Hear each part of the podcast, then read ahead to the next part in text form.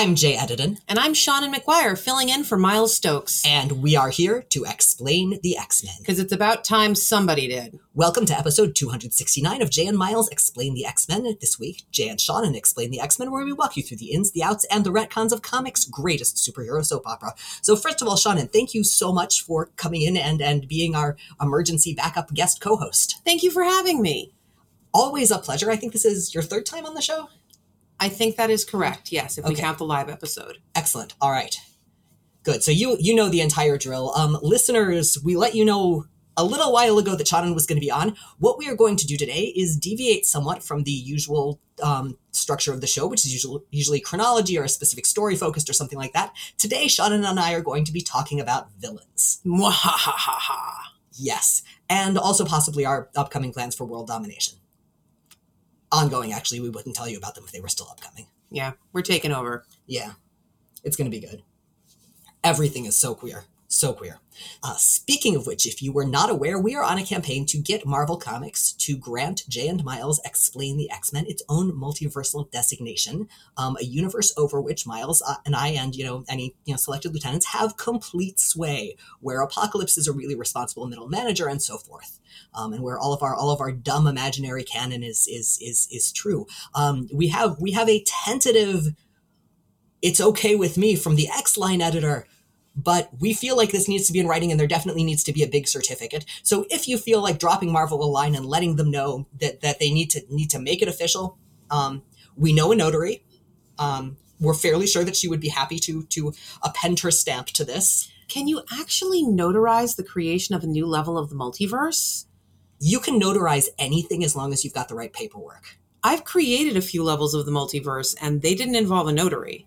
Well, they usually don't when they happen in comics, but this is an aberration, um, as, as Jordan explained when we brought it up with him on Twitter, because normally multiversal designations get assigned when a universe is shown to exist in the comics.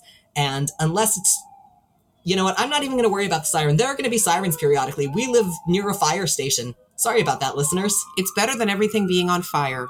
Normally, Miles and I sort of pause and go around this, and Matt edits them out. Part of the fun of a sofa special is that there's relatively little editing to be done. Um, The and- rest and of the Matt gets a fun is week. I'm not wearing pants. It's true. I can verify this. I am wearing pants, which I'm is kind of sad. And we're using pants in the American sense. In the British sense, I am wearing pants. I just want to stress that. I believe that everyone here is wearing underwear. Yes. Uh, not my sloth, not your candy corn. We have ridiculous stuffies. I got this amazing sloth at New York Comic Con, and uh, Shannon has a, a piece of anthropomorphic candy corn that looks very, very pleased with itself. You'd be pleased too if you were a piece of candy corn this large. That's true. I guess if I were inedible candy corn, I might be more okay with the state of being candy corn. If I were edible candy corn, I would be deeply concerned. If you were edible candy corn in my presence, you would have reason to be deeply concerned. well, or my own presence, like it would be getting into to You'd M&M be like Homer when he got turned into a auto-cannibalism here. donut. Yes. Yeah, so the point is, glad I'm not candy corn today. uh, we are also solidly team candy corn. I don't know where Miles stands on this, but since he's not in this episode and and Shannon is is officially um, the the stand-in Miles with all as- associated powers, I'm going to say that this is this is Jay and Miles explain the X Men taking the stance of officially pro candy corn. Candy corn is great. It is haters to the left or to the elsewhere, or we'll just take your candy corn. You know, more for us. It works out nicely. Yep. It's, it is the, the balance of Halloween candy economy. That is the whole point of trading the day after Halloween. One Snickers bar when I was in elementary school could get me like 15 of those little individual serving bags of candy corn. It was the best position to be in. Oh man, see, I had I had the whole aller- allergic to peanut, peanuts thing going, which on one hand meant that I had really good candy that I, I would just trade and that I couldn't eat anyway, but on the other hand meant that the people who I was trading with generally knew that like I wasn't going to be eating that candy anyway, which lowered its relative market value. Hmm. But I like weird Halloween candy anyway, so yeah, like candy corn and stuff. The the highest highest value bars among the people I traded with, I remember, weren't based on size. They were specifically the very very miniature candy bars that came in metallic the metallic wrappers Yes. because the metallic wrappers made them cooler. The metallic wrappers are perfect origami paper. I made a thousand paper cranes out of just those candy bar wrappers. Are they actually paper at that point?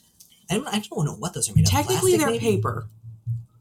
They're paper with a foil overlay, and they sell origami paper that's paper with a foil overlay. Right. so- No, I'm, I'm thinking of the ones I the, that are the same same wrappers that you you find on candy bars in the store. That, that yeah, Mr. Goodbar and Hershey's and Special Dark. Those are paper wrappers. No, that's I'm, I'm thinking of a different different wrapper Oh, material. okay.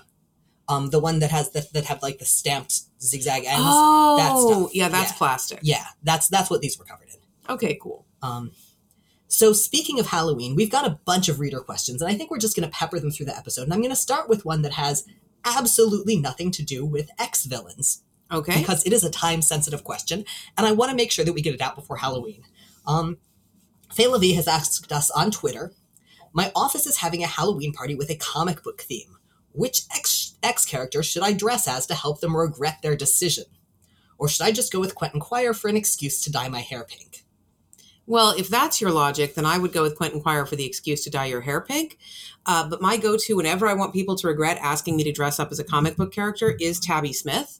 Once you're boom boom, you can fill the pockets of your trench coat with Christmas crackers and just start setting off little New Year's bombs in the office. And that's you know completely appropriate. And now everything is confetti and glitter.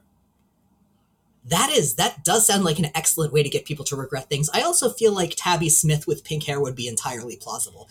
That, that's the other thing to remember is that you can dye your hair pink and be any X X Man with pink hair. But if you want to make sure it's canonical, I think Dazzler actually also had a pink haired period. Um, She there's did. always Pixie. I love Pixie. Um, normally, I'd say I'm a frost for almost everything, but that could get you a sexual harassment suit in some offices. So you I don't. you could be like business suit Emma Frost. You could be business suit Emma, but I don't recommend a lot of the female X Men in their default costumes. Um, I. I, I have no idea what's happening. So T is also in the room and is is miming. I think she's miming Stryfe to me. Okay, yes. Uh, T suggests being Stryfe, for which you can also dye your hair pink, but no one will see it. Now, see, I would not go with Stryfe for an office party because the issue with an office party is you're probably going to have to get there and back via whatever your normal means of getting to and from your office is, and Stryfe is definitely not a public transit friendly costume. no. I mean, it might be for you, but it definitely won't be for the people around you. And remember the rules of consensual cosplay. The person who's sitting next to you on the bus did not consent to losing an eye tonight. Yeah, no. So, um, so I would this this is this is a costume for which I would probably not dress up as Stryfe. Ultimately, my answer to my non-funny answer to this is basically going to be whatever you feel most comfortable being in around your coworkers. Because depending on Mhm. where you work, and also depending on what you like to do in terms of costuming, that's going to be a really big factor. Quentin Quire is a great costume because you can make it out of street clothes and it's got pockets. Yes, absolutely. Yeah, having having dressed up as Quentin Quire, um, I I endorse that. It's a lot of fun. People will not know who, who you were dressed as, even if they were if they are comics people. I went as Quentin Quire to three different comics people parties in, in Portland, and at every single one, most people thought I was Spider Jerusalem, and I had a psychic shotgun and everything. It was a really good psychic shotgun. Why would Spider Jerusalem have pink hair? Like that, that's the part that gets me hung up. See, that I think goes with the you can be any character but with pink hair if you happen to have pink hair. That is very true, but if you don't normally have pink hair, I will read it as a part of your costume. You know, any character I dress up as, I'm that character with a sunset ombre. Mhm. But if I show up with black hair, which is completely out of character, it would not be unreasonable for you to expect that the black hair was somehow connected to the costume I was in. See, I had had the same hairstyle and it had been red and it just Oh, went down okay, to pink for the costume. Yeah. So, so there's that. All right. So moving on and segueing from here, and as as we think of more, which I'm sure we will, um, we will let you know. Ooh, actually, I really love the idea of showing up at an office party as Mister Sinister. That has the double effect that there's definitely a pro wrestler who is dressed as him. So you're going to get multiple recognition o- vectors going on at once. I mean, one group isn't going to recognize you as as um, as Mister Sinister. They're going to ask. Let me see if I can actually remember this name. I think it is Cody Rhodes. I'm not certain. Um, if I got this right, I'm super proud of myself because all I know about him is that he dresses up as Mister Sinister. But um, Depending on what you look like, him. if you can find two people who look similar enough, you could go as the Stepford Cuckoos and just teach the people that you've recruited as your sisters to speak in unison with you. That would be very regret worthy. The other option um, that's that's an easier one to dress up as and requires less coordination is to get a couple other people who look like you and go as Jamie Madrox. Oh, nice. It's always an option. If you work in a work the kind of workplace where people don't go all out for Halloween and you want to really make them all uncomfortable with how much harder you tried, Nightcrawler is kind of the obvious go to. Beast would also work, but something that involves like full body makeup. Yes.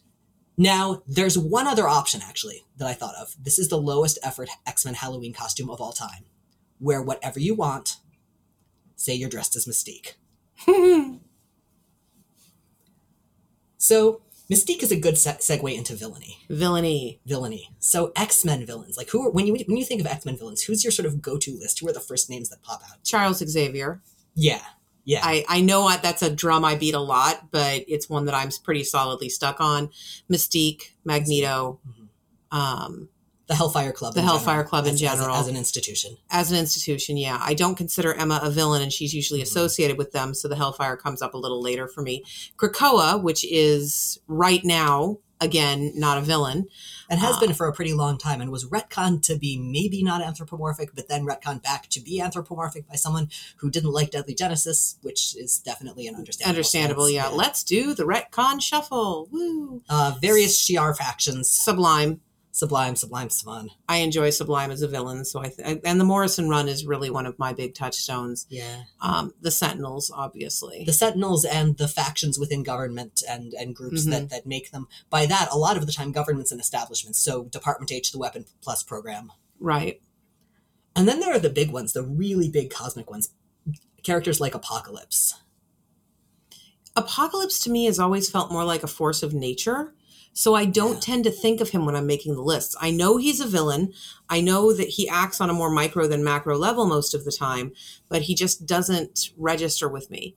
Although Jean Grey does. The Phoenix is frequently a villain. The Avengers. the Avengers. Um, Sinister. I, I don't. I don't think I mentioned Sinister. Nope. Sinister. Okay, so looking at that list and, and talking about the things we do, do and don't think of as villains, for you, where do you draw the line between an, a story-specific antagonist and a character who you'd classify as a villain? Pattern of behavior, actual remorse, Mhm. followed by not doing it again. The feeling that the villainy they have committed was in some way organic to their character development and not just somebody who can't get over what the X Men looked like 20 years ago, getting the opportunity to make their favorite bad guy bad again. You know, I don't think Emma is a villain because if we look at her pattern of behavior over the comics, she started off on the wrong side, but her focus has always been her students. She's always been about making sure the next generation of mutants is in a better position than the last one. Whereas Xavier has never hesitated to use his powers in a very aggressively inappropriate way, even against his own students, even against people that he should have been kinder to. And because so many writers don't view that as villainy, it is consistent throughout his character. It happens again and again and again. So I've got one point of argument on that, which is that he has hesitated. But honestly, I think the fact that he's hesitated and then kept returning to it is probably an even stronger underpinning to the description of him as a villain because it's textual evidence that he knows that what he's doing is ethically questionable and probably wrong. I will agree with you on that. So, what about Magneto? I feel like we got to start by talking about Magneto because he's the big one. He is the X Men's classic go-to antagonist. He's the first person who's going to jump to mind. You know, he is he is the villain you go, you go to if you are make if you want to make something that just says X Men. But he's also one of the grayest characters, not just in Silver Fox kind of ways, and he's he's he's he's been a member of the X Men. He's been consistently on the side of the Angels for the last uh, decades um, as well as as even re- you know relatively early on in their revival, he ran the Xavier School for a while. What makes him work, and where does he stop working as a villain? What? A lot of what makes him work, at least for me, is that Magneto is one of the few villains in the X Men grouping that is allowed to consider himself never a villain. Uh, the only time that he has fully crossed the line into he's a villain, he can't come back was in Ultimates, where he wiped out so much of New York, but that was a different Magneto. We don't return to that Magneto because they knew they had taken him too far. Every other Magneto is still trying to secure a future for his people. So he's a bad guy. He does terrible things, but he thinks of himself as a hero all the way down. And that gives him a level of nuance and functionality that we don't frequently see when the mustaches are being twirled. He's also so very grounded in real life tragedy, um, which I think is why Magneto is sort of losing traction as the er X Men villain. Yeah, because as time marches on, he's not like Captain America, who went from fighting in World War II to fighting in Korea, or sorry, that's Iron Man. He's not one of the ones with an easily slide forwardable, forwardable backstory. Yeah, Iron Man, Punisher, etc. Exactly. Until we hit 2018 as his origin point, we don't have another concentration camp situation. Mm-hmm. We don't have that specific set of circumstances that make Magneto Magneto and make him both sympathetic and hostile at the same time. Yeah, actually, we've got a reader question here that I, I want to talk about. I can't remember whether this is something that Miles and I have discussed on the podcast. I think we have, but not in a, these exact terms. Um, is that that um, Nir asks on Twitter, basically would, would like to know our thoughts and feelings about Magneto being the most well-known fictional Holocaust survivor and arguably one of the best-known fictional or non-fictional Holocaust survivors um, in the modern day, especially in light of the fact that we're coming close to a time when there are Fewer and there fewer. fewer and fewer actual living Holocaust survivors. I appreciate that he's so iconic. Marvel's never going to kill him for keeps. Yeah, You know, I think it, if if we were going to keep him, he had to become this well known. Um, I think there's a value in keeping the Holocaust in fictional liv- living memory, even as it falls out of real life living memory. I agree. You know, I'm from California originally. Mhm. A lot of the Japanese internment camps were in California. They still taught about them when I was in school, but by the time my sisters got there six years later, it was enough past the point of the travesty that they had stopped. So my sister doesn't know what Manzanar is. Wow. And yeah, that's terrifying to me. And I think that's part of how we can be in the political place we are right now in the real world. So I think it's very important that we have this nuanced, sympathetic survivor um, who's going to be kicking around forever. You know, thank you, marketing immortality. I can't really think of any other fictional survivors. Yeah, not to whom it's as fundamental in, in that way. Yeah. And yeah, I have. Oh, there's the dude in the Monster Squad. Yeah. I have mixed feelings about a villain being the primary figure in that, and I, and I think the ways that one tends to when the primary figure representing an often vilified minority group is a villain. Agreed. The the counterpoint with Magneto is that there are there are also very very prominent, very positively represented Jewish characters, and Magneto's Magneto's background as a survivor is, I think, something that plays into his his his philosophy and his politics, but is never treated as oh he's this way just because of that. Yes. And his villainy, his specific powers and choices don't actually feed into the anti Semitic stereotypes that I'm aware of, which, Oh quite yeah, we're, frankly, all, we're we're all magnetic. That's the thing. yeah, which quite frankly is shocking. Like, given when he was created, even with the even with his creators being decent human beings, Mm-hmm. Well, and both Jewish. and both Jewish, but internalized things are a thing. You know, I'd expect him to have played into at least one point of horrible anti Semitic caricature, and he didn't. well, Magneto wasn't textually Jewish for years. Mhm. I, I he was first um, identified as a Holocaust survivor and I think X Men 150. Okay. Um, so that was that was firmly under Claremont. Thank you, Chris. And early on, he was mostly a yelling man who who really appreciated Namor's ass. Who doesn't appreciate Namor's I ass? know supervillains. No, I supervillains do. I, obviously, Magneto does. But Um, that's also part of why I can be okay with it. Yeah. You know, if it comes in a little bit later, that doesn't mean it was always good representation. I'm not going to say go back to Magneto's first appearance and go, yes, that is a good Jewish character.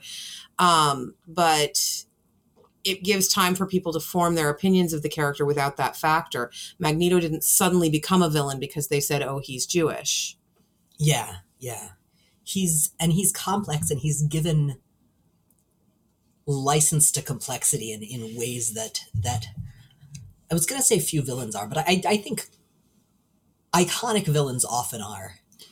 And in ways that that stereotypes very rarely Mhm. are. Um, so yeah, I, I think I have mixed feelings about what it means that there are so few equivalently visible characters with who are who are Holocaust survivors or through whom that kind of story is is examinable, or in general who are survivors of genocides. Um, and I, I suspect that's something that we're going to see change significantly in the next few decades because, um, yeah. But yeah, I, I this is this is less an answer to anything than just sort of musing about it. But I, I think I think it's important too that Magneto stay a World War II German Jewish Holocaust. Yeah. I don't think- that's I think that's essential. And you know what? It's a comic book world. He can. Mm-hmm. Yeah. So, a, a question that we get a lot, and a question that we had a number of people write in to answer that I think Magneto kind of dovetails into well, is has to do with with the question of redemption, and also with with the question of redemption as it specifically applies to recruiting villains or former villains to hero teams. Mm-hmm. What makes a villain redeemable? What makes a villain okay to be on the X Men? And are there are there any villains at whom you would draw an absolute line on that front? Because we've we've seen, you know, going through our, our list of iconic villains, there are very few of them who haven't been on the X Men at some point or another. What have they done? What have they tried to do? When did it happen? Mhm. Because I think one of the issues that we're seeing with comics today that have literally never come up before in this medium is when you write a new comic, you're suddenly contending not just with the canon that's in the living memory of your readers, you're dealing with canon that's 50 years old. Yeah, where not only the rules but the expectations and the social standards were maybe a little bit different. So if a character shot somebody in a pre-comics code authority issue, Mhm. yes, they've committed murder, but I'm not necessarily going to hold that against them in the modern day the way I would if they had shot somebody in an issue that came out six months ago. So what did they do and when did they do it? Both matter. Um, you can still redeem them Mhm. if you're willing to start excising things from canon, if you're willing to start retconning. And it also kind of depends on how much people like you yeah. or like that character. Yeah. You know, I beat the Jean Grey drum a lot, but she ate a planet. she did. Well, she had a son that just happened to have. She a ate a son that had a life supporting planet near it, but still, she killed more people than any villain in X Men history. And she was forgiven. Scott killed Xavier while containing more of the Phoenix Force than he had ever been intended to, which had been driven insane by the Avengers, who are the actual villains of that scenario. Killed Xavier, and for a long time, he was the irredeemable villain because how dare you? Yeah, that was some bullshit. that was some bullshit but so much is determined by how much everyone likes a character when they do their bad stuff um, you're right i think everybody has at some point or another been an x-man. You know thanks to academy x we've even had a brood be an x-man And he was such a good one. i loved Broo he Well, was so and good Broo is is generally a good guy. Broo has has done some bloodthirsty murders, but they were specifically a result of not being himself at the time. yes So he is he is I think a character who was never a villain, but who is who has has external traits that associate him with villainy. Evan Sabahnur would be a, a similar example. Yeah. I think he's a clone of Apocalypse, but he didn't do the Apocalypse stuff. He's he just grew up in in fake Nebraska. i don't i don't think that you could redeem candyman i don't think Um, you could Sugarman. sugarman sorry Yeah, agreed. um, I always get that confused because of the Happiness Patrol, which was a Doctor Who episode that had the Candyman. Ah, Um, I don't think you can redeem Sugarman or Dark Beast. I think that once you start happily committing that kind of atrocity on living test subjects who have given you no consent whatsoever, you have passed a moral event horizon that I would say the murderers haven't done. You know, Sabretooth has killed people, but Sabretooth has never said, I'm going to cut your twin apart one inch at a time to see what it does to you emotionally. Sabretooth has definitely said the equivalent of that to people. That's actually I was gonna about to bring up Sabretooth because he's living in the X Mansion where we are in continuity. And for me, he does represent a kind of a hard line in Mm. terms of redemption, redemption arcs.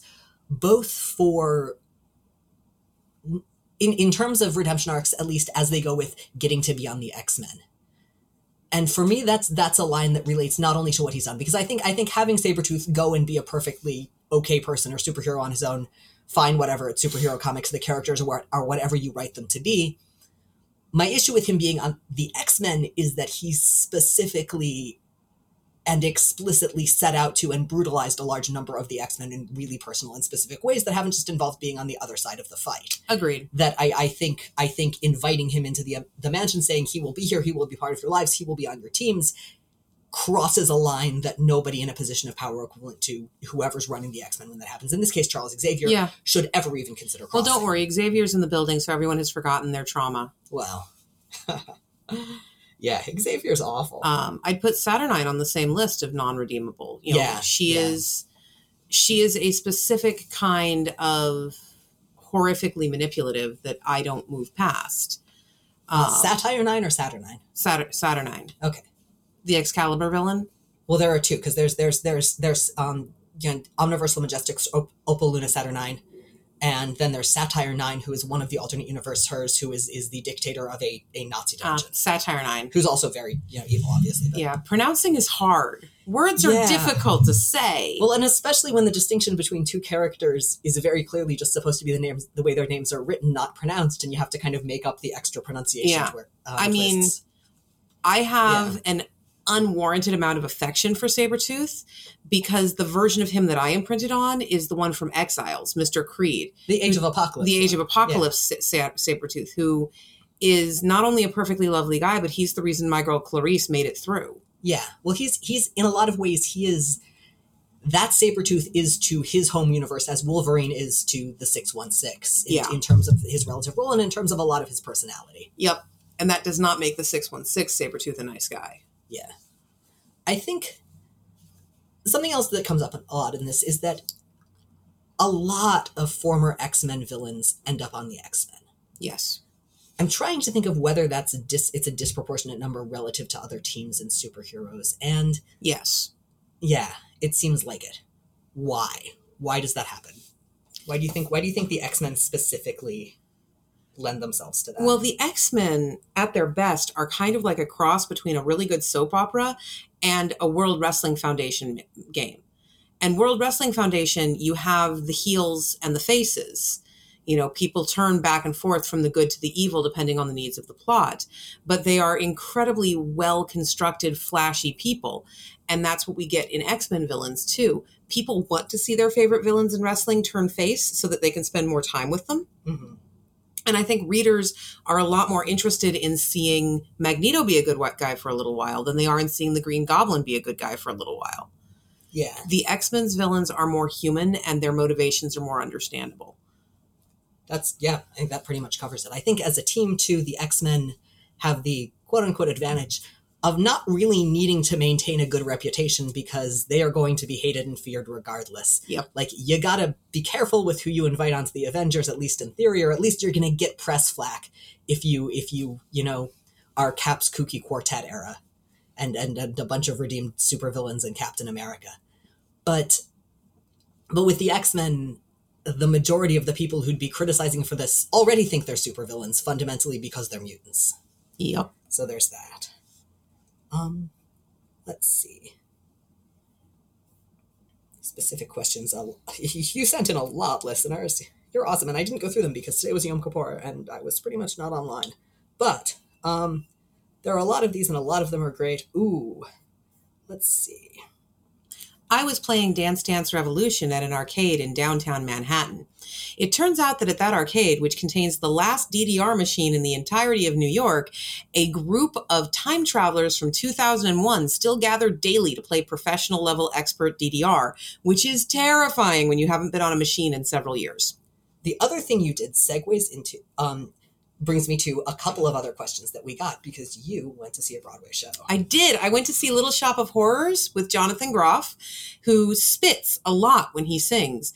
Um, my my date for the production actually leaned over and said, "I'm glad you didn't get us first or second row. We'd have been in the splash zone." Ouch. Uh, but it was magnificent. I've wanted to see Little Shop of Horrors on Broadway since I was eight years old, and it did not disappoint. Wow. Yeah, I am that is that is one I am really looking forward to to getting to. But um in that vein, Asimov Fangirl asked on Tumblr, which X-Men villain backstory or relevant story arc would you like to see adapted into a musical? And as a secondary question, what creators, writers, musicians, composers, or if you were thinking of it in terms of a comics creative team whose work you'd like to see translated to this stage, would you like to see involved in the project? So my production is called Change My Mind. And it begins as the Emma Frost Origins mu- musical and then segues into Deadly Genesis, which is where we figure out that it's actually the story of Charles Xavier, the bad guy, because I never let anything go. Um, and for my creative team, I would actually be completely cheesy and bring in the creative team that wrote the Descendants movies for Disney, uh, with Kenny Ortega as our choreographer and director. We would have a great time. It would be silly as all hell. And at the end of the production, the actress playing Emma Frost would get to shove the actor playing Charles Xavier into the orchestra pit.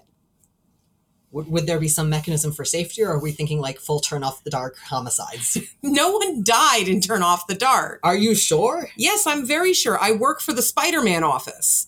Well, that, th- then th- are, are are they possibly encouraging you to not let to, to you know not share the large number of potential fatalities who are who are somewhere in the backs of that theater just wrapped in fake spider web? I think they figured out that the best way to have me say something is to tell me it didn't happen. Fair point. So, So I've talked before about wanting there to be an executioner song musical, um, which to which I would like to write the libretto, or at, at least the lyrics. okay. Um, but in terms of, of of villain focus and villain arcs, I was thinking about this earlier. And while Quentin Quire is not currently a capital V villain, I think Riot at Xavier's would make a really kick-ass musical. It really would. It would be so much fun. Also, because vocal development is separate from physical development, Mhm. you could cast the Stepford Cuckoos, each of them with a different range, and have a five part chorus. That would be tremendously. That would be so good. yeah. But there have been cases of identical twins who developed completely different vocal registers. Oh, cool! I had no idea. Yeah, soprano and alto. So we could bring in just a whole different set of options and make sure that Sophie is the high soprano Mhm. and Esme is the low alto. So when they drop out, suddenly the chorus actively sounds incomplete. Ooh, I like that. So, in terms of other arcs, I think early X Factor, you could do something cool with that because the transformation from sort of awkward corporation, you know, the X-Terminators ruse, etc. The first act would be setting it up, and then the second act would involve Cameron Hodge emerging as the villain and going off the and, and really Okay. going off the deep end. And it would it would become this intense sort of surreal, horrifying extravaganza. It's reaching more than a little, but it's adjacent. Mm-hmm. Nextwave, the musical. I mean, I, I, yeah, that's that's that's that seems like a gimme. That's yeah. that Yeah, I mean, there. it's practically a musical already. I was gonna say Inferno, but honestly, that's really I was gonna say that's more like a season of a season's worth of musicals, and honestly, I think that's just sort of more.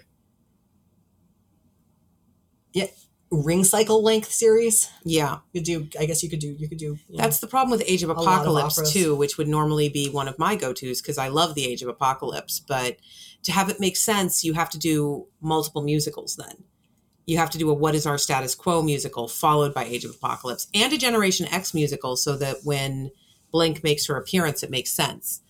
It'd be full on Harry Potter and the Cursed Child on Broadway. Ooh. Lot, yeah, queer baiting and all. Oh, But oh gosh, Exiles the musical. Every time we break an actor, we just bring out somebody else in their costume. Oh, or we just switch in new characters when new actors have to come in. hmm I love that idea. Um, I was thinking about Sinister's origin story, but I, I think you could you could really I, I really only think it would it would support a one act. Yeah. So you'd you'd either need to pair it with something else or just just have it be a, a short one act musical. All right, now this is not technically about musicals, but let me find a question that is ah this is this is tangentially related and that things are likely to rhyme. Which is which villains are most likely to write poetry, and what form of poetry would they write, and would they do it well? Uh, who does the villanelle, the haiku, limericks, sonnets, and so forth? This is from Sigrid via Tumblr. Hi, Sigrid. I should have known that'd be you. Yeah, Uh, we love you, Sigrid. We do. Uh, quick, quick plug. Uh, Sigrid, if it in, unless there is a second Sigrid who asks a type of question that also seems very characteristic of the first Sigrid, this may be the same Sigrid who wrote the amazing essay "Kitty Queer," which you can read on our website, and which I'll link to the visual companion in this in this episode or to this episode. or the show notes. One of those. There will be a link. It's on our website. Sigrid is great. Yep. Emily, Emma openly writes sestinas Okay. because they are precise and difficult, and when done properly, look like free verse. They look effortless. But in private, she writes absolutely filthy limericks, which she leaves tacked up on the staff bulletin boards, and no one knows who's been putting them there. Just that it's probably a telepath because she is uncomfortably accurate about the details of certain staff members' masturbation habits. Toad writes villanelles or other excessively complex formal poetry, and he does it remarkably well. You think a villanelle is excessively complex? Maybe not excessively. No, I'm thinking about. I'm thinking of sestinas, not villanelle. You are thinking of I'm thinking of sestinas. sestinas, Seven yeah. terminal words rotating according to a set pattern. Yeah, that is what I'm thinking of. Um, I'm thinking of sestinas, but but in, in any case, I, I think that Toad is generally pretty conversant with with complex formal poetry and fairly good at it and fairly earnest Mhm. about it, and probably publishes under a pseudonym. Apocalypse writes terrible French rolling verse because everything comes around again. But because English is not just his second language, it's like his 983rd language, he also thinks there's nothing wrong with rhyming tragic and magic and clown and frown. But does he ever uh, does he ever rhyme masses with masses? Possibly. Mojo writes exclusively in commercial jingles. Yes, unquestionably. Sebastian Shaw writes Petrarchan sonnets, and he thinks they're much more clever than they are. Charles Xavier writes Shakespearean sonnets, and he thinks they're much more clever than they are. They've never exchanged them, but they should. They really should. Ooh, what else have we got? Um, Sage has invented several poetic forms. Doug Ramsey has invented many poetic forms. Okay, we're moving away from villains now. We are, damn it. Warlock writes pie poems. It is a poem where the number of syllables in each line corresponds to the number of digits in pi. Ah, okay. I would say that Warlock writes complex math poetry in general. And it's very, very good, but no one but Doug can understand it. But that's okay because Doug is also the target audience. That is correct. Back to villains. Sinister doesn't generally write poetry in the name of poetry, but a lot of his rants are probably in blank verse on purpose. That is true. Sublime Mhm. writes blank verse using only the letters that can be harvested from your DNA. And we find out whether the poem is good or not when the tertiary mutation kicks in. Ooh. How many how many words can you make out of ATs, G's, and C's? A surprising number, according to some professional Scrabble players I know. Oh, there are professional Scrabble players. Oh, yeah. It's a whole thing. yeah, that's Threnody's origin story, or at least the origin of her name. Yep. I love the word Threnody. It's a really good word. It is a really good word. I resent the fact that there's a Marvel character named Threnody because I'm writing a superhero novel with a character named Threnody. ah, But it's okay. We're far enough away that the copyright lawyers can't come for me. good. Um, Trying to think of other villains. The animator thinks that he's writing limericks, but they're not limericks. I'm not sure what they are. They're just definitely not limericks. Illyana, when she has been consumed by the fires of limbo, writes very complicated Russian epic verse, which is beautiful and delightful and untranslatable. Which is good because if you could read what it actually said, it would set you on fire. that is correct. Uh, Pixie writes cyrch a chwta, which is a Welsh poetic form that I should never have learned how to write. It's got a good name though. Yeah, Are there any vowels in it? Y's. There are several Y's. Okay. Uh, I'm trying to think of who would write really charming double dactyls. Or really mean double dactyls. Selene. No. She'd no. write eulogies mostly, though. Yeah, she's. I, I feel. Epitaphs. I feel like she's not. I'm. I'm. Who's who's who's the relative Oscar Wilde of X Men villains? Mr. Sinister. Yeah, But I don't think that that's he's- right I don't for think him that now. would be his form. I. I. Hmm. Let's see. Oh, you know, it's going to be one of the Nasty Boys. Okay, Yeah. I can roll with that. Dark Beast writes incredibly pretentious free verse. We're talking like 1992 Neil Gaiman po- poetry level pretentious. Like the slow dripping of the rancid molasses that was your blood detracts from the taste of your spinal fluid as it rolls down my throat. The twist, though, is that he recognizes that it's pretentious, ridiculous, and terrible, and that's the fun of it. And that's why he reads it out loud to people. yes, yes, Mystique wrote all of Shakespeare's poems, so she's very good. oh yes, especially the sexy ones. Oh, yeah. That's why there are all the stories about Shakespeare being potentially all those other different people. She was just She them was as well. just them as well. Yeah. Fin Fang Foom writes the double dactyls. No, but Loki does. Has Loki ever been an X Men villain? Yes. Okay, yes, he cool. has. He most definitely has. I don't remember the name of the story arc, but it was the one where they were all under a mountain and um, the Xavier outed Madeline's pregnancy. Okay, cool. I accept it. And Cyclops' eyes changed color twice in the same issue. Which is, is the thing I always point to when people say, What's Cyclops' is canonical eye color? To which the answer is, Fuck comics. Yeah, the answer is Visor. Yes, yes. well, he didn't. He didn't have his powers at the time, or he had control over his powers at the time. But Loki was the villain of that particular arc. So, going back to the questions, um, House of X and Powers of X. This is from Adam Reck, who is is a fellow a fellow X Pod person on um, the Battle of the Atom podcast, and who also wrote and drew the uh, Bish and Jubes comics, which I believe, as this episode comes out, will currently be kickstarting. We'll also throw up a link to that. They are Woo. delightful. I highly recommend reading them. They are not canon, but they really should be. They are fun. They have a ton of heart. I love them a lot. Um, and and Adam also has a good question, um, which is that you know, House of X and Powers of X set up a scenario where all mutant villains are allies, and the central villain is an ideological end a thousand years into the future. Is X Men still X Men without regularly occurring mutant adversaries? Yes. Yeah. My favorite thing about the X Men is that they're still X Men when they're playing baseball in the park. Uh, and I actually, the thing I resent most about modern era comics is that we don't get to see people playing baseball in the park very often. There are always going to be things to fight. Um, you know, I work in the spider office, and kind of the go-to when we need some spider some spider action in an issue is let's run. I know I love that I work in the spider office. Yeah, that's that's a really evocative phrase. I got in trouble when I suggested bringing some of the tarantulas that are currently rolling all over California to the office. Apparently, Aw. the spider office doesn't want me to have fun. But, But uh, tarantulas are. I mean, I guess not all tarantulas. they're just hamsters with extra legs. Yeah. But, you know, my go to when we need superhero action and I don't have an available supervillain is muggers. You can always punch a mugger, you can always punch a carjacker. Um, so I don't think we really need to have consistent villains. All of humanity is our villain.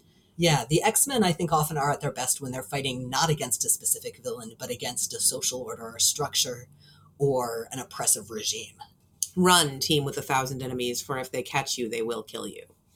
But first, they must catch you. All right. Um, P Kingdom H, which possibly is supposed to be pronounced as one word, but I'm not even going to try, um, asks us on Tumblr for our thoughts on Doc and Wolverine's son, um, and mentions that that he he would like to see him the character written more consistently because sometimes he's great and sometimes he's awful and that's basically my feeling about him as well. Um, i think that when Daken is written as an interesting and morally complex character that's often done well and when he's a villain it's often kind of cringy I think that Daken has the same problem for me that X23 and probably eventually Scout is going to have, where they're great characters kicking around in their own books hmm. when they're being written by someone who genuinely cares about that character. And the challenges are being set up for somebody who is functionally unkillable and can slice through concrete. But once you add them to a team book, they don't want to be there. They don't like being there. They are completely disinterested. What is the character's motivation for actually participating in this plot? Well, the motivation turns into snappy one liner, snappy one liner, gonna wander away now. Yeah. I think Daken works best in a lot of ways as a mystique flavor character, someone who occasionally teams up with heroes or villains, but is largely doing their own thing with their own agenda. Yes. So as as relatively unaffiliated. I would also like to see writers not do a thing that has been done a lot with him, which is to lean into every bad stereotype about bisexual men. Yep. So do that better. Uh, Queer Buzzkill asks, "How do you feel about the frequency with which the Avengers are used as antagonists, if not villains, within the X books, but remain heroes within their own respective books?" Eh. That is the whole Yeah. of my answer. Um, and and they go on to ask, "What what is the politics surrounding X Men who take spots on Avengers teams during those stories?" I think usually they're wrong and they're allied with the wrong side. The problem with a lot of the the let's let's you and him fight superhero battles is that it's got to be contrived. It, it is, is that the reasoning for it is pretty contrived, but it's set up as as a a an a false equivalency. So Avengers versus X Men, for instance, the Avengers are just wrong. Like everything that goes wrong in that series is the Avengers' fault Yep. and they do the wrong things and they approach things extremely unethically. And if they had just left well enough the hell alone, it would have been okay. But they didn't. And yet it's treated as well, it's this serious thing that, that you know, both sides have good points. And no, They no, didn't. They didn't. And and it's it's it's it's not I, I'm trying not to draw the parallel to sort of both sidesing things like evolution or you know, queer people should get to live and work like anyone else. But it kind of feels like that in that one of these stances is just very clearly wrong, and it's just a narrative construction that's setting setting it up as as you know just a difference in perspective. And anytime you use the X Men as the bad guys, when it's not, why are you harboring Sabretooth in your living room? He just killed 80 orphans. You are kind of setting up people who get to have superpowers and not be default supervillains against people who have been used as a metaphor for oppressed groups because they are mutants, they are hated, they are feared, all of that shit, uh, all of that stuff. Sorry about that. Um, no, this is this is an M-rated podcast. We we I know, we swear with fucking impunity. you know how filthy mouthed I get, so I try not to when I'm in a guest in your virtual space. You know, so it's basically the equivalent of somebody coming into a group of people that they do not belong to and knocking over all of their chairs and water glasses. So a mm. cat. If your cat can knock over chairs, I don't want to meet it. Well, it depends on the chairs. That's fair. My mother does not speak X Men at all. She knows who Emma Frost is because there's Emma Frost art all over our house. She knows who Nightcrawler is because I told her she wasn't allowed to read the comics I wrote. And she knows who Mystique is now because Mystique wasn't a comic I wrote. She's got a very limited X education. But she can and will, when I get angry about something she thinks is silly, just stand there and go, Where were you when our babies were burning? Because the Avengers are so wrong about everything. And I shout that line every time I lose my damn temper. God, it's such a good line too. It really is. yeah so so the avengers are generally wrong about this i will say my my exception to to lets these superheroes fight tends to be this is all a terrible misunderstanding someone was manipulated and we all apologize afterwards stories the x-men's um, first fight with the fantastic four in which professor xavier is is mind controlled by the mad thinker and and the puppet master um, who is alicia master's father because that's their actual last name his first name isn't puppet um, It should be. it really should. And actually, that segues into another question too. But I'm gonna keep talking about this for a sec. Um, yeah. So Xavier tells the X Men, "You have to go kill the Fantastic Four. and the X Men are like, "Are you sure?" And he's like, "Yes, yes, absolutely. Don't argue with me." And they're like, "Okay, uh, we're a bunch of teenagers, and you have you have convinced us that you're morally infallible, so I guess we have to do this." And um, that all works out well in the end and the fantastic four is is very concerned and very apologetic and no one gets no one actually gets killed or seriously hurt so And if that happened today, Sue and Reed would take the X Men away from Xavier so quickly, yeah, heads would spin. unquestionably Yep. although although i would i read as another one of those those characters who is who exists on the perpetual edge of supervillainy Oh, he does. The Yeah. Maker is a thing. yeah well the maker is a thing and in general reed richards in 616 is often a thing Yep.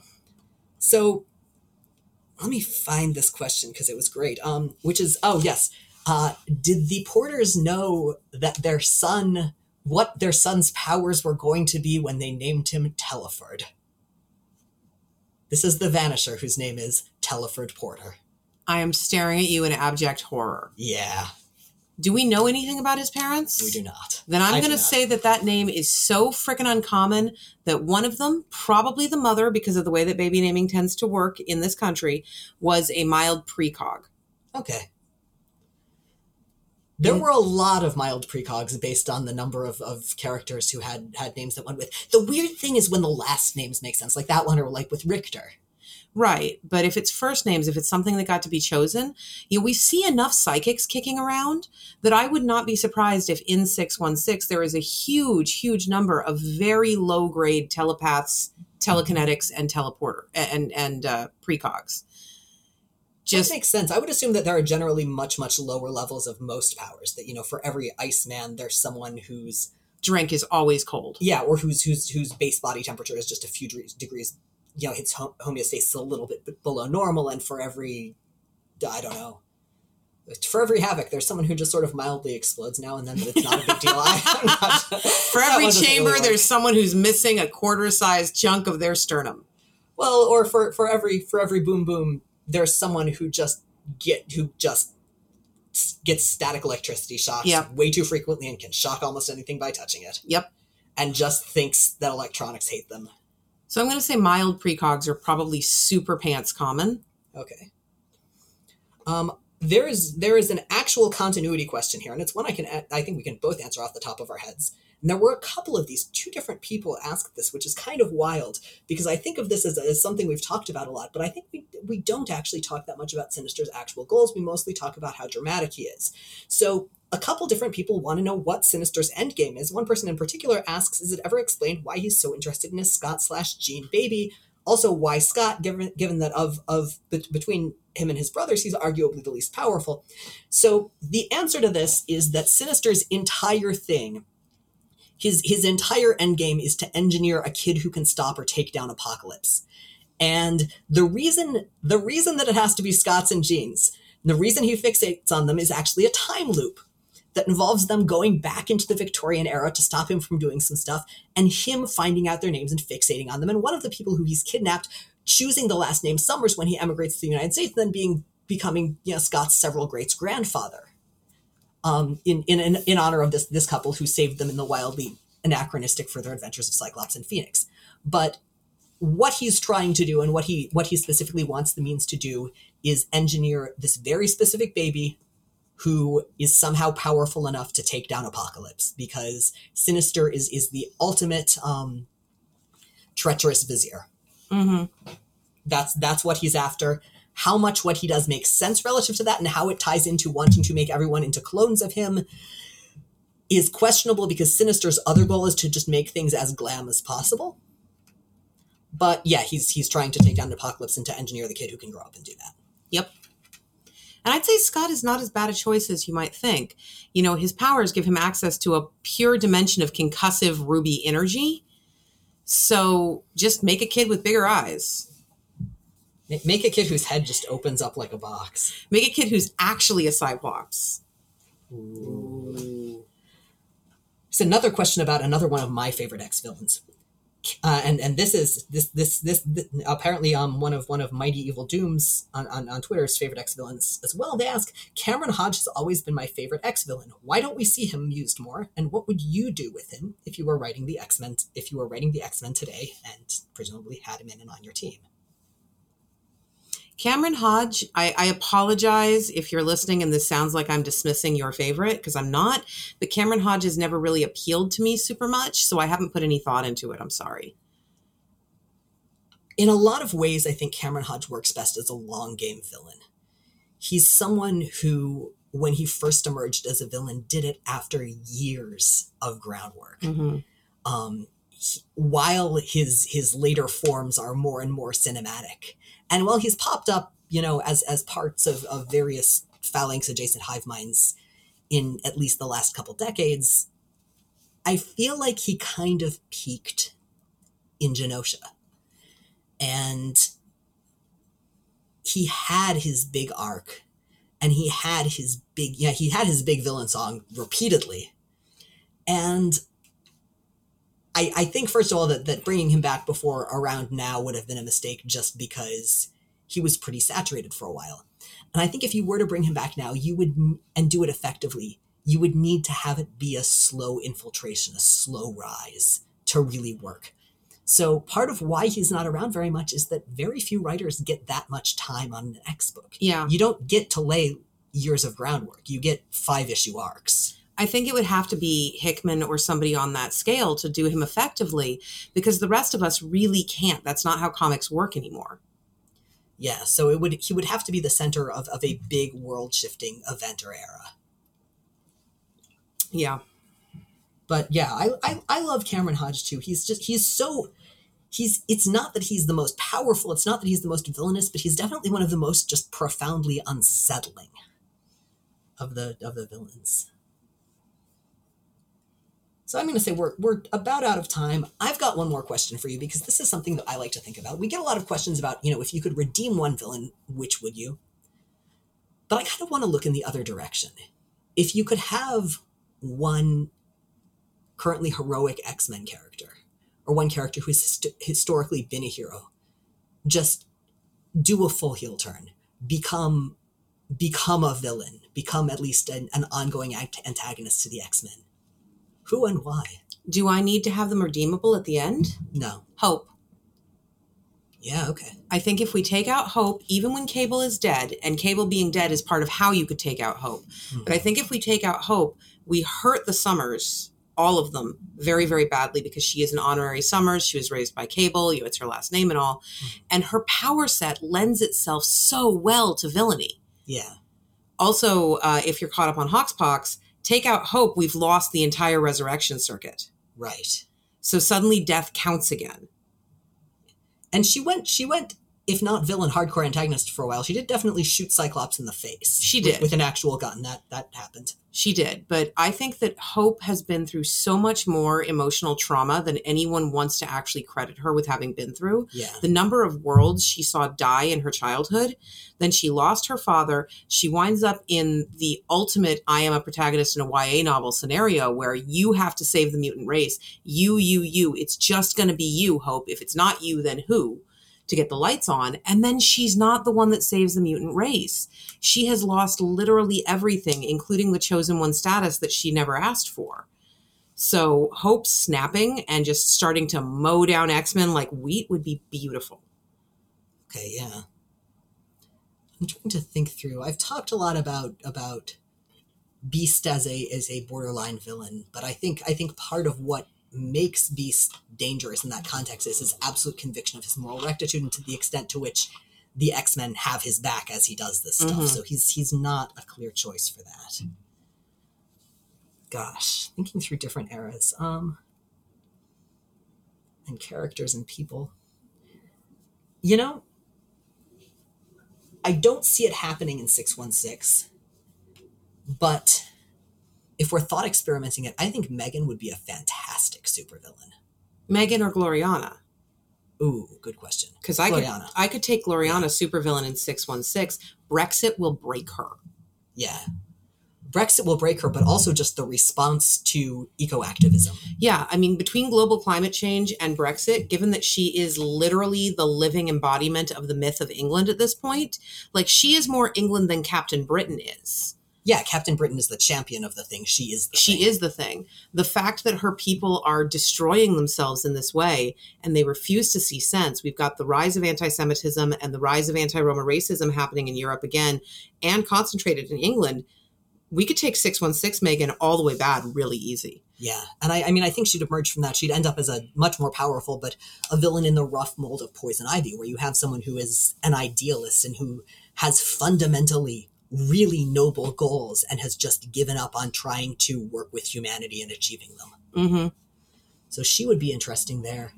Um, I think Rachel Summers would be a really fascinating villain. I think she would be more in, in the epic antagonist model, but I think you could go some very interesting places with that. Although right now, what I mainly just want is her to be written consistently and well and interestingly, And which see, happens. So I rarely. wouldn't want Rachel to go villain because if Rachel went villain, her story would be entirely about Jean. I don't think. I think if it was done well, it wouldn't need to be. If Jean is alive almost any writer working today is not going to be able to resist centering Jean's pain, how much it hurts Jean that her daughter is doing these things. We've seen that again and again when Rachel is placed in danger, when there's any kind of challenge to Rachel that Jean has time to react to. And that is just not a story I want to see again. Well, I feel like for, for me, any of these, which of these stories would you like to see told are contingent on it having a creative team who can do it well and right. That's fair. That's, I mean, what you were talking about with Meggan. Like, there are, honestly, I feel like that that's a story I would, I would side eye the hell out of if you weren't the one writing it. But, but like a very small group of people who I'd, I'd feel comfortable see handling something like that. And especially, especially with characters who are part of what's often represented as a heavily allegorical minority group going villain it's a really delicate territory to walk. So, it is. So taking taking it as read that someone could do this right is always always sort of a hard qualifier. I'd like to see Xavier doing that and acknowledged as such. Yes, without it being the excuse of a psychic projection. Actually, not Xavier turning. I would like to see the Marvel Universe start treating Xavier as a villain. Yes, that would be very nice. That would make me happy. That. that would be that would be fun. So if someone assigned you a character make villainous, can you make who is there anyone you don't think you can take all the way villain? I mean, there are characters who I think it would be very hard to take all the way villain while writing them consistently with the ways they've been written thus far. Mm-hmm. Nightcrawler, at least 616 Nightcrawler is an obvious choice there. He's too compa- he is he is like compassion is so fundamental to his characterization that I, I think it would be it would be an extremely hard stretch. I'm not saying it's not doable. I feel like I don't think he'd be. I, I think he's he's an obvious choice for a character who you'd have to do a lot of gymnastics to to get into that position. I think we just skipped over our best opportunity to make Nightcrawler a villain mm-hmm. um, because I don't know if this has been acknowledged at all, but at least according to editorial, everyone who went into Age of X Man was going to come back to 616 with their memories intact. Oh. But they came out of Age of X Man and we went straight into the Hawks Yeah. Pox era, so none of that actually wound up mattering. But Age of X Man Nightcrawler got everything he ever wanted, and he got a child who he fully acknowledged as his own. And then had it all taken away and wiped out, and he wasn't one of the ones that chose that. Yeah. So I think we could have taken that Nightcrawler villainous in a very how how fucking dare you that sort of true. way. Although again, I don't see him responding to like his "How fucking dare you" move tends to be hermitage and strongly worded Yes. letters. He is still Mystique's son, though. He is, and you see, you see, You see in Age of of. Apocalypse, for example, a Nightcrawler who could absolutely go super villainous, and who whom we've seen as at least a minor antagonist. Although the Age of Apocalypse, Apocalypse X Men refugee who went full vil- villain in six one six was Iceman. Right. No, I think that a lot of these characters that we're proposing as villains, like you could take them all the way to I'm going to kill everybody. Yeah, Nightcrawler would be much more targeted vengeance. I'm going into Batman territory here. I am the knight and I have a knife. I am the Knight and also can hide in it. Would the Leprechauns team up with him? Yes. Good, good. Thinking of other really unlikely villains. I mean, actually, so Broo, personality intact, would make a really interesting villain. I could see him, I could absolutely see him going the logical supervillain, Oh, yeah. like damn, like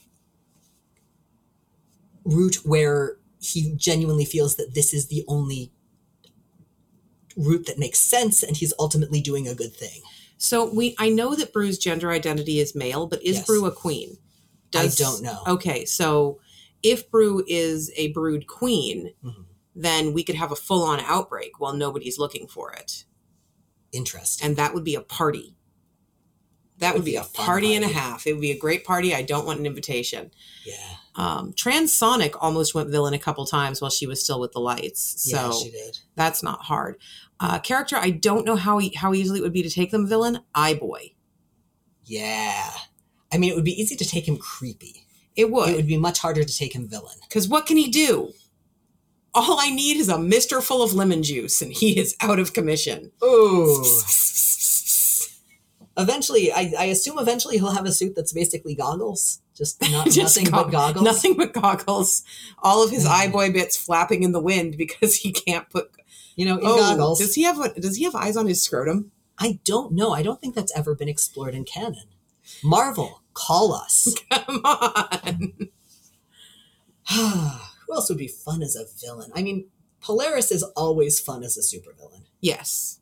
But I think and I think again with Polaris, my general feelings are that she is more interesting in in gray spaces where she is working for the government or where she is on her own doing something or where she is just done with your shit and wants a cape. I would like to see Pixie go full villain. Yeah. We saw her trend dark a couple times, and then we saw that flash future when everyone was trapped in Legion's mind, where she went full on Batwinged. But a fully corrupt Pixie who has lost all connection to wanting to be anything other than High Queen of Hell would be Mm. so much fun. You know, that takes me to the cross time caper issue where Kitty, Illyana, and Doug are a crime lord triumvirate. Yes. And we've seen supervillain Doug. We saw the True Friend universe. hmm But having having the three of them be like, we're gonna try to do this, we're gonna rebuild this, we're gonna do it right. Everyone else is fucking it up. We've got to do. We've got to do this thing on our own terms. And basically, basically the the the chicken wings episode of Community, but with the three of them and supervillainy, where they just accidentally hmm. become a crime family. Yep. And they keep going, and it goes too far. I think if Kitty ever went villain, we'd lose 616. Yeah, she's she's she's very good at what she does. She is. And what she does is destroying your computer backups. You know, there is no possible way they could have predicted when they gave her that power how powerful it would make her in the modern day. Yeah. There are times where I just want to be like, come on, Kitty, go take a walk through Facebook headquarters. The dream. The dream. Kitty is powerful. Doug is Also terrifying. Doug is also yeah. Doug has Doug has the means to. b- Basically, Doug is the ultimate consigliere. Well, Doug is Sophie Devereaux. Like, Doug can read and decode your exact personal language in seconds. Mm, he can't perform. He can't. He can't do the performative aspect. He can't do the performative aspect, but if we hook Doug up with the Stepford Cuckoos, collectively, they are the best grifter the world has ever known. Ooh, so I have a challenge for you. Actually, this is a question we got once, and I worked hard on it. and I put it together, and I liked my answer, and I think it worked pretty well. But you are the other person I know who knows X Men and Leverage as well as I do, and Leverage probably better, and loves both so dearly. If you were putting together a, a Leverage team out of X Men characters with the same set of roles, who's what? Kitty Pryde would be our initial mastermind Mm-hmm. because Kitty is primed for the job, but not a telepath. And I think it's important that your mastermind not be able to read everyone. Okay. Um, Sophie would, as stated, be a collective of Doug and the Cuckoos. All right. Um, everybody else on the team thinks there is one blonde chick that follows their grifter around because the cuckoos are being dicks all the time. That being the cuckoo's primary mechanism. Um, your thief and future mastermind would be Mercury Okay. Interesting. because part of Parker's shtick is she's the best in the world. She can get into and out of anything without tripping the alarms or getting caught. All right. Nightcrawler, for all that he is very good at what he does, doesn't have that kind of focused movement. No. Well, I mean, I wouldn't. I would him. I wouldn't cast him as, as the thief in that lineup anyway. No, not- Mercury though would be Yeah. very, very good at it, and using a teleporter is kind of cheating. right.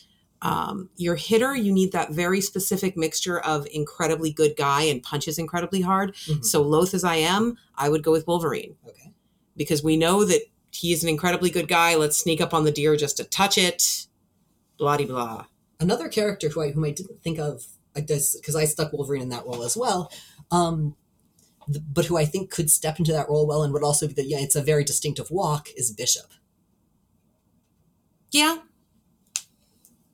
Bishop would do really well in that position. Yeah, Um, and the trouble is that I've already used two of our available computer savvy people because I've got Mm. Kitty and uh, and Doug occupied, and that pretty much leaves us with Sage, who is the worst partisan ever. So, Like she can do the Yeah. computer stuff, but her people skills. So Sage also has an inexplicable blonde chick that follows her around all the time. Um, the third cuckoo just hangs out in a closet, hitting her head rhythmically against the wall, going, "Why are we doing this? Why are we doing this? Why are we doing this?" so what I'm getting is that the Cuckoos aren't so much a specific role as the general organization. yes, They, they are they are the glue. the cuckoos are leverage incorporated. Okay, I was I was going to say their what what's the name of their fictional founder with the portrait with the money behind it? Um, he's old Nate. The the, the first Nathaniel Leverage. Oh, the first Nathaniel Leverage. the Nathaniel first. Leverage the first. Yeah, Nathaniel that or Leverage their the. Lucille. Aw. No, Lucille's a teleporter. That's true. Lucille's got to be a teleporter. Uh, Lucille is is the is is the Is hacker's van. Yeah, For for those of you tragically unfamiliar with Leverage, watch Leverage. It's great. it really is. All right, and I think that is about that for us. Thank you so much for listening, Seanan, and thank you so much for Thank you in. for having me. Where can the folks who think that you're rad and want to read more of your work or listen to you talking about X Men more or read you talking about X Men more find you online and So- elsewhere? My name is Seanan, which is spelled S as in Sam, E as in Emma, A as in Angel, N as in Nancy, A as in Apple, N as in Naughty. If you can spell that, you can find me because pretty much all the other Seanans on the internet are Irish football players and they're all big hulking dudes, whereas I am a relatively short blonde chick. Um, and that helps a lot with making the distinction. You can find me at SeananMcGuire.com or I hang out on Twitter as at Seanan McGuire. I'm also on Tumblr as Seanan McGuire. Yes, that is actually me. Please stop sending asks to go, oh my God, is that actually you? I'm really tired of answering them. I currently write Ghost Spider for uh, Marvel Comics, which I'm very excited about, even after a year of doing it, because Gwen Stacy is my girl forever. I'm not doing anything X related at the moment, but you can pick up the collection, The Amazing Nightcrawler, which has my entire Age of X Man Nightcrawler run. And if our trade paperback sp- sales spike high enough, they might give me my team back, which I would really appreciate because I miss them. Mostly I write novels, and again, if you can spell my name, you can find them. They are available from a bookstore near you. And I'm going to stop talking now before Jay kicks me. All right, this episode of Jay and Miles Explain the X Men, this week, Seanan and, and Jay Explain the X Men, was recorded in Forest Hills, New York. It is produced, as always, by the inestimably, inestimably patient and lovely Matt Hunter. We love you. Um, if if you want, you can click through and find um, more stuff at explainthexmen.com, including visual companions and links that go with every episode. Usually we have shorter visual companions with ones like this, but we'll definitely have links, including to where you can find Seanan and stuff online and also buy her books because she didn't mention that she is a marvelous and award winning novelist. And they're all good. They're all really good. My favorite are the Wayward Children books, but um, there are a lot of them. I write so many books. So many. It's ridiculous. Like it's, it's getting into Stephen King book a week territory here. That is my goal. I actually want to die having written more books than Stephen King, and he's probably going to die before me because he's like a billion years old. So I'm I'm in good shape. yeah, you've, you've got a good jump on that. Um, Miles and I will not be back next week. Miles will be back next week, but I will be going on vacation. So he is going to be talking to the person who I think comes closest to being the origin story for this podcast, or at least the origin of Miles's interest and by extension mine in X Men, the inimitable Steve Stokes. Woo!